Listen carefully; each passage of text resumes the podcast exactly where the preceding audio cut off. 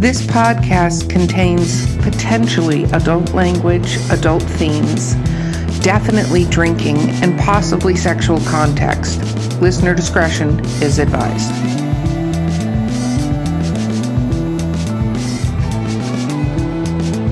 Welcome to Drinking with Authors, the Literary Dreams Edition. I am your host, Erica Lance. My co-host today is Vanessa Valiente. And we have with us the amazing and intrepid Diana Y. Paul. Woo! You, you probably shouldn't take drinks when I'm talking. All of my co-hosts have learned that last lesson. It's not good. Okay. Oh, what are we drinking today? I am drinking, um, thank you, Tiffany, again, a Decoy um, Cabernet Sauvignon. I have to say, the fun thing about doing a podcast about drinking is all your friends, what they immediately do is give you alcohol. They're like, I've got the solution. We'll just bring her drinks.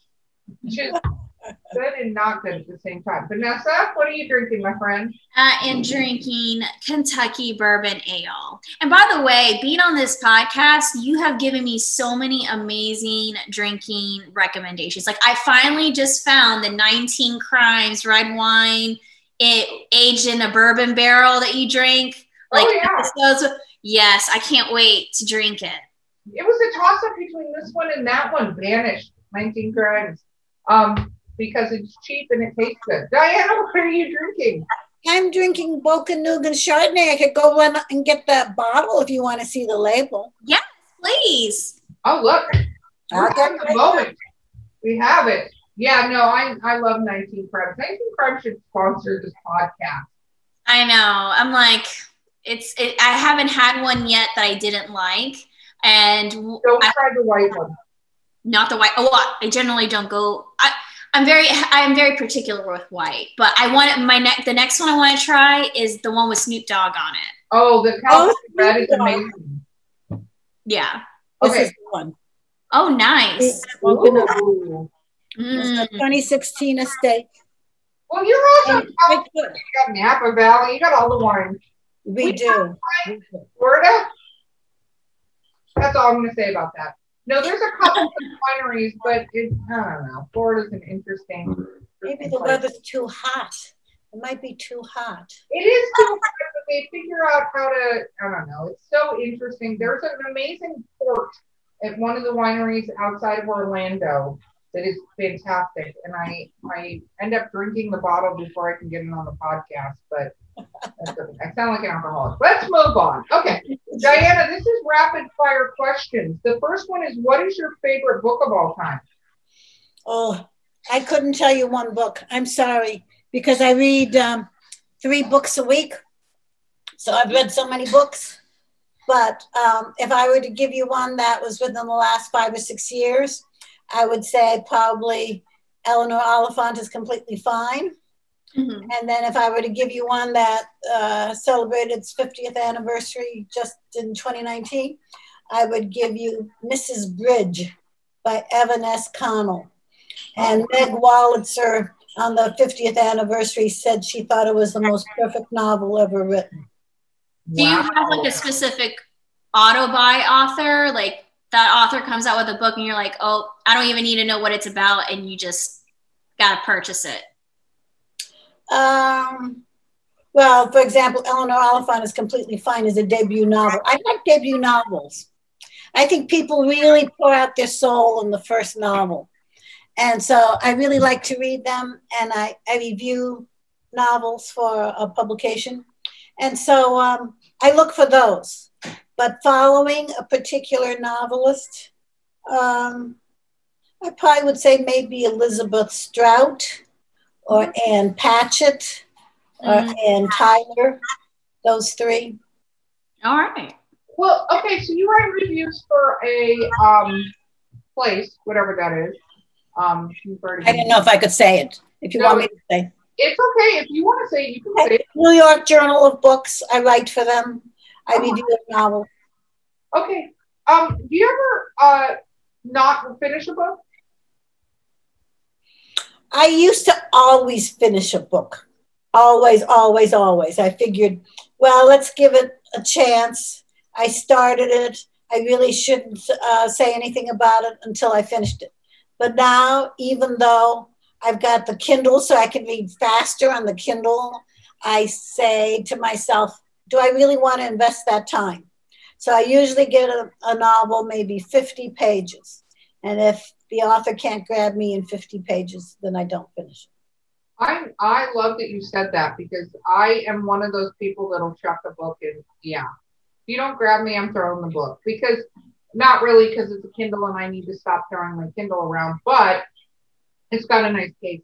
I just think if if I'm not going to do the time. When I hear people will finish a book, they're like the author wrote it. I'm like, no, they're using your valuable time. Right. To no, it's not worth it. Okay, so we asked you your favorite book. Is there any book that you um, would make your least favorite list that you've read? I've got quite a few on that list too because I'm not finishing a lot of books that I get. I mean, I have 100 books on my TBR list right now. Oh, wow. And I don't, I'd rather not say because, you know, authors really try very hard. And even if I don't like the book, maybe somebody else would like the book. Is there maybe like a classic, maybe an author that's no longer with us that you would feel comfortable giving a name instead of someone who might hear the podcast and be like, oh my God, no? No, I guess I would say most of the classic authors um, that you have to read in high school or college, I really love. I'm not sure that they they don't have the same kind of standards for writing. Uh, 50 pages might not get you to where you need to be to say, oh, I want to quit the book now. But um, no, I would say it's more contemporary writers. Some of them really don't pull me in.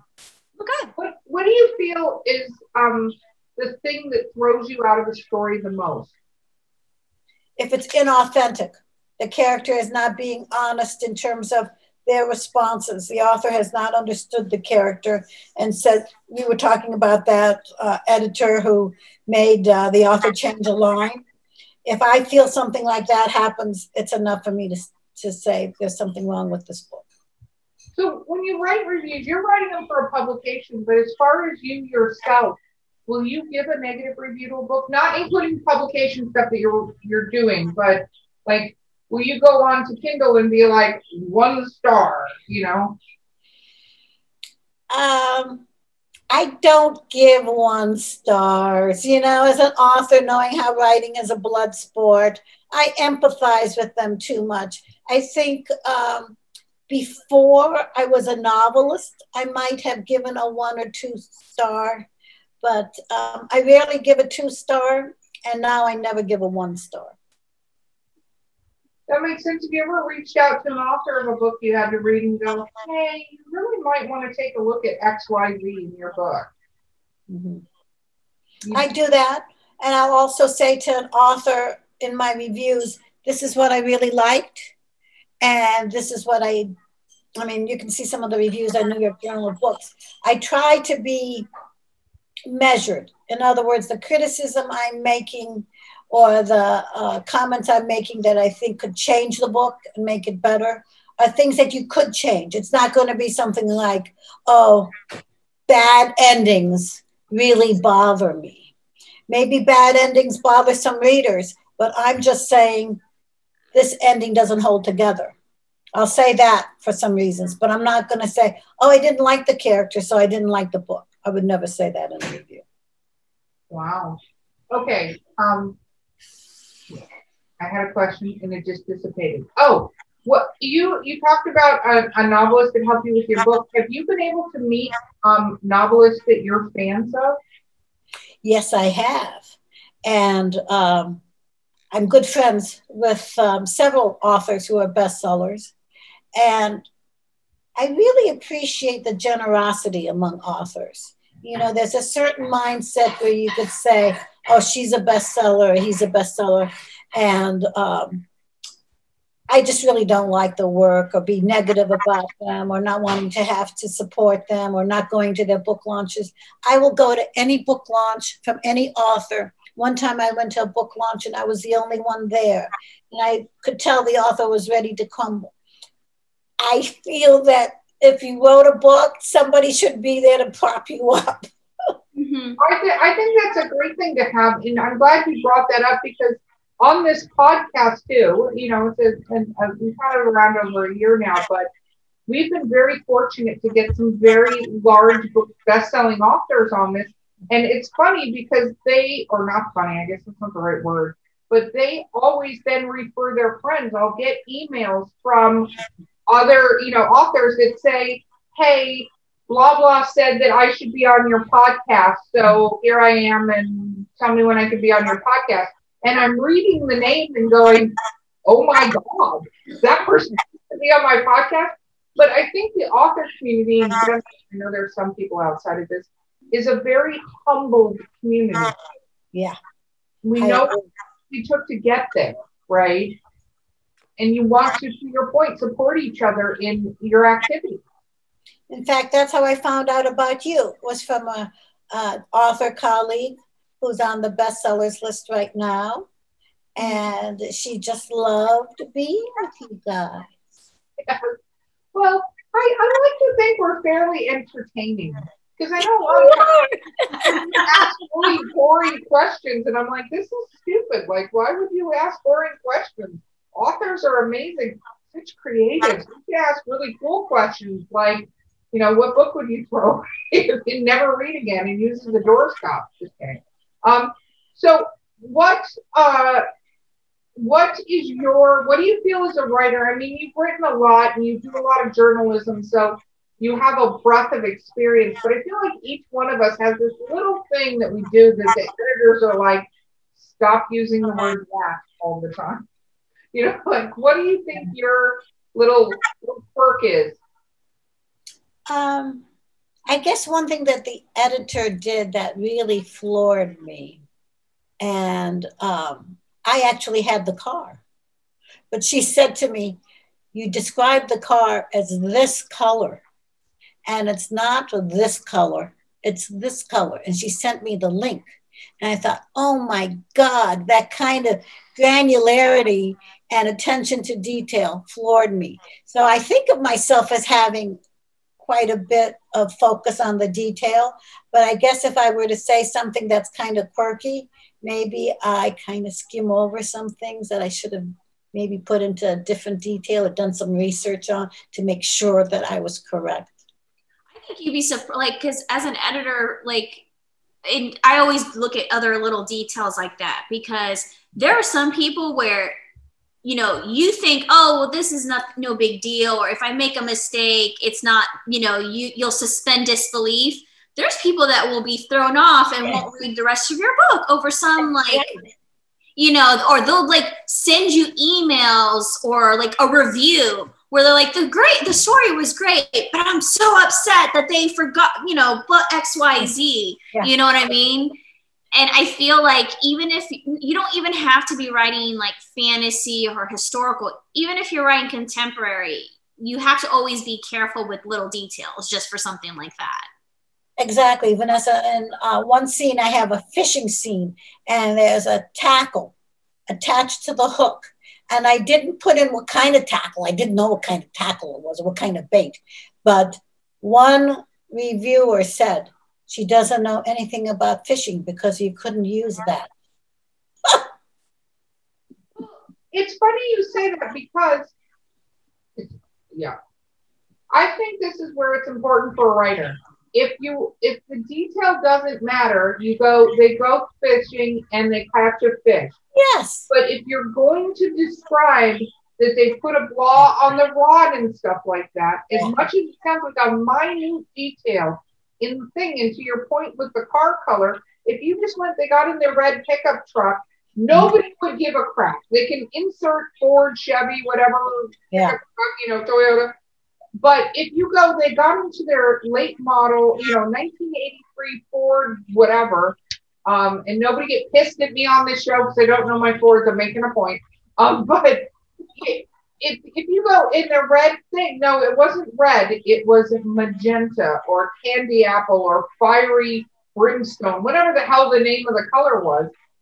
People have their own knowledge, and it's so important to them that you can't fake that kind of stuff. And you'll throw people. Some people may never notice because they don't know Ford cars, for instance.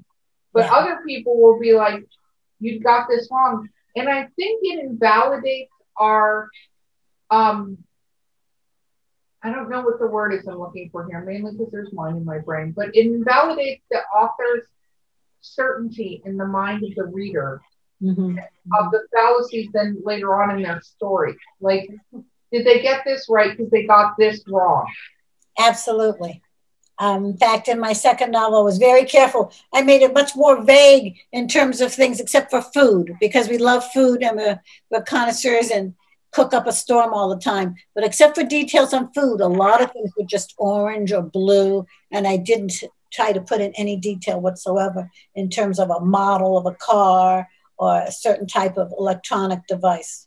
Yeah, I actually used a year, make, and model in a short story. And initially in, my first draft, which I, I was lucky, I caught the mistake myself, but I put in a year that that vehicle no longer was being made. because I specifically wanted this car because I wanted it to be like an Easter egg because of the name of the car. It, it, it, I wanted to be an Easter egg for something else. So I had to use this name of a car, but that type of car was only made within a certain span of years before Yeah. it was discontinued. So Yep. You can see that with movie reviews on Netflix or on any IMDb websites. Oh, that's a blooper. They shouldn't have had that in that scene that didn't exist in 2015. mhm. So I did that tonight. I was watching the Loki series with my boyfriend right before this podcast, and there's a scene where they play "I Need a Hero," the song "I Need a Hero," and um, I was like, because it's set in 1985 when they're playing this song, and I'm like, did that song come out in 1985? And I literally Googled it. I was like. I don't think that song, it did. It was 1984. I was mistaken. But whatever it literally got me thinking, and it was so funny because they're doing this whole scene, and my boyfriend's like, "What are you doing?" And I'm like, "I don't think that fucking song came out in 1980." And your boyfriend saying, get over it. Yeah, he- he's like, "Why is that important?" And I'm like, "Because I know that song." Like, ah, I was born in '73. Let me look this up. Like, Uh, Oh, that's too funny. I have a question. it doesn't matter, but when it just that detail that could have. If, if I looked it up and it said it was done in 1987, because I know it was in a John Candy movie, but if they had said that, I would have been like, these Disney couldn't have spent the time to figure out a song that was actually in 1985. Give me a break. Vanessa, what were you gonna say? Oh, I sort of wanted to segue because I wanted to ask this in the very first episode that we just recorded, but you mentioned Handmaid's Tale, okay? And without spoiling really anything, because it's it just came out. Did you watch the finale? Yes. And was, sent chills up and down my spine. wasn't the ending so satisfying? I tell you, that's what I was saying about how Margaret Atwood, her book was one of my favorite books in 1984 when it came out. And now to see this and what they've done with it, I just think it's it's a masterpiece. Ugh. It, it, it to me it was like so satisfying. I don't want to say it out loud, but it was one of Oh, those. say it things- out loud, Vanessa. I'm sorry. Don't spoil it. Don't spoil it. If I get hate mail, I swear to God, I'm just your home address. Well, you know what though? When you watch it, it's something you are promised, and when they deliver it, that's what you expect in storytelling. Which mm-hmm. you know, there's I, when I think back on shows and movies where I get upset with the ending. You know, especially if it's not a happy, it doesn't have to be a happy ending. It just has to make sense. Mhm. and it's all about the importance of having char- proper character d- development and making sure you're being consistent you know or the promises or things kind of um, circling back to things that happened in the past and so i felt like this was like it hit all the boxes so that's all i got to say about it I just want to say one thing because I know you have rapid fire questions for me. But if the ending is something that you don't think fits together, even though the dialogue and the character arcs are really developed well, does that make you reassess the whole project? it it can it depends um I don't think it makes me reassess the whole project. I think it, it disappoints me, aka Lucifer's ending. I'm just gonna say it. It that series just ended, and I thought the entire second half of this last series was complete garbage. And I want to know. You could tell they changed writers. The whole story arc to me was terrible. I watched it all, so go giving my kudos to it. But I I was like, what the hell happened to the characters and the whole point of this show? And it's it's honestly, I fell asleep for the last part of it. My boyfriend was explaining it to me this morning, and he's like, "Are you gonna watch it?" And I said, "Tell me what happens." And he told me what happened, and I'm like, "No, no," because I'll just get mad at that show. I think it's the consistency again for me of the story. Throw me out of the story or have the characters do something I don't see as part of the character you can change. Like Breaking Bad is an example. We talked about in the last podcast, right? I love the way that series ended. I could see why people were mad, but I thought it was a perfect ending because to me, the character of Walter and Jesse, both of them, but there was a little bit of peeling back sort of layers of the onion on that character to get to where it went to. And where it went to was not necessarily the beautiful inside of an onion, more like the rotten part of an onion, but, but it made sense. It made it was so perfect that story arc, right? Mm-hmm. And I loved it because also, and it's been out a long time, so people go ahead. If you haven't watched it, go watch it. Don't get mad at me. But um, what I liked about it was it. I like it when there's a broken character and they oh, don't. Oh, we have similar taste. Broken, damaged character. Broken, damaged characters, but they don't get some miraculous healing. No, the Hollywood ending. You know, yeah. Hollywood endings only make sense for certain types of characters. Right. Exactly. And that's why I'm saying read Silver Linings Playbook. I'm just coming back to that because they're broken characters and they stay broken in the book. Okay. Yeah, I, I would say back to your original question. Like, I don't disregard the whole the whole series. I just say that up into whatever episode, I acknowledge everything that comes after. I forget it, and then you know, you know, I'm looking at you, Game of Thrones, as I say that um, specifically. What's not but uh, I'm okay with un, like unsatisfied endings in the sense where it's not wrapped up in a bow. I actually am okay with it. Like I think one of the most perfect movies, and if you don't agree with me, you can fight me on it. Is I love, I love Inception. It oh. is probably one of my favorite movies. I think it had perfect acting, amazing dialogue, very complex, really crazy storyline. And the ending can be whatever you want it to be. Mm-hmm. And whether did you think he was still in a dream or did he go and finally see his children in the end? And I feel like that to me is is perfect. I feel like everything just came together, you know?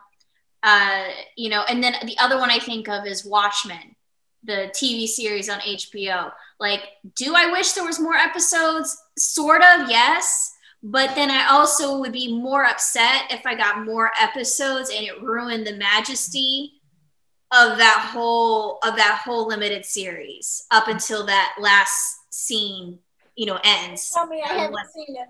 I haven't oh, don't don't don't tell her. I got a question for you. Diana, what is your favorite movie to re? Do you rewatch movies a lot? Oh, we watch at least one a night. No, do you rewatch them though? Do I rewatch them? If it's been quite a few years, then I will. Yes. So I'm an avid rewatcher. If I like a movie, I like going through the layers and the layers and the layers of the movie. Mm-hmm. Because mm-hmm. I think a lot of times the first pass through if it's done really well, you don't get all the little nuances and especially some of the little humor if it's written really well. What is one of your favorite movies that you've ever watched that you've gone back to? That I've rewatched? Um, I would say Fargo. The original Fargo with Frances McDormand. I love that movie. The first time I saw it, I was in hysterics because I grew up um, I, I didn't grow up in, I grew up in Hollywood, California, but my family is from Minnesota, don't you know? And they were talking, and I'm like, when I go up there, my boyfriend can always tell when I talk to one of my Minnesotan relatives on the phone because, you know, I'm talking like this and I'm talking about all the things. And he's like, Did you talk to somebody from Minnesota today? And I'm like, I don't know why you're thinking that. But I switch back into the accent. But they, what, when they were talking, I was, tears were coming down out of my eyes and I was rolling. And that character she portrayed had such, if you pick an even keel character that doesn't have like, you're like, how is she not reacting more to all of these things that are? Yeah, yeah. Oh no. In fact, she's one of the ones that I would have put into things unsaid as Aida Whitman because she is such a force, but she also plays characters that are vulnerable. They're very powerful, they're very strong, they're very assertive, but there's something underneath that's very soft and vulnerable. Mm. Yeah, I agree. Okay, what what um I was gonna ask, so how long does it take you when you sit down, how much writing can you get done? Like how many um words do you put to page when you sit down and you're like, I'm gonna write today? I usually write about 10 pages a day. Okay. 10 pages is, after that, I kind of get burnt out. I can be on a roll and maybe get to 12, but I'm usually writing a scene. And I also use software so I can keep track of what's going on and like a, a map. It's called Simple Map. And so I'm looking at a map and I'm saying, okay, I want to get to here. And it usually is 10 to 12 pages. So do you feel, do you plot your books? Are you a plotter? I'm not a plotter. I have kind of an outline. For example, for things that said, I knew I wanted it to be um, a middle aged woman with her own growing daughter, very close, and she had parents that she feels an obligation to. That's all I had. And then the rest of it is what they call a pantser, where it just kind of flows. I'm a pantser. I don't even do an outline. You might get a bullet point, a bullet point out of me if you're really lucky you know, maybe eventually when I die and I'm super famous and they go, can we, to my kids, can we have some of the writing journals? They're going to be horribly disappointed when my kids go, yeah, she can have those. No, I don't do a journal either. Yeah. Okay, I have a question. What? Oh, go ahead, Vanessa. So, of all, because you are, you constantly are watching movies and shows. For any, like, if you were to say for 2021, if you wanted to recommend maybe one of the best shows and the best movie you've seen this year to recommend to our listeners uh, on you know something that you would think is good to watch entertaining? Okay i am going to go with what erica said about how series are really really very good storytelling vehicles. And i would say for comedy but poignant Ted Lasso for timely and politically uh, searing but very uh, balanced The Morning Show, and for mystery and a dynamite ending, Mare of Easttown with Kate Winslet.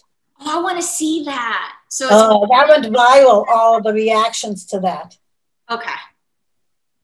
What about book? What is your favorite book been this year? Oh, this year?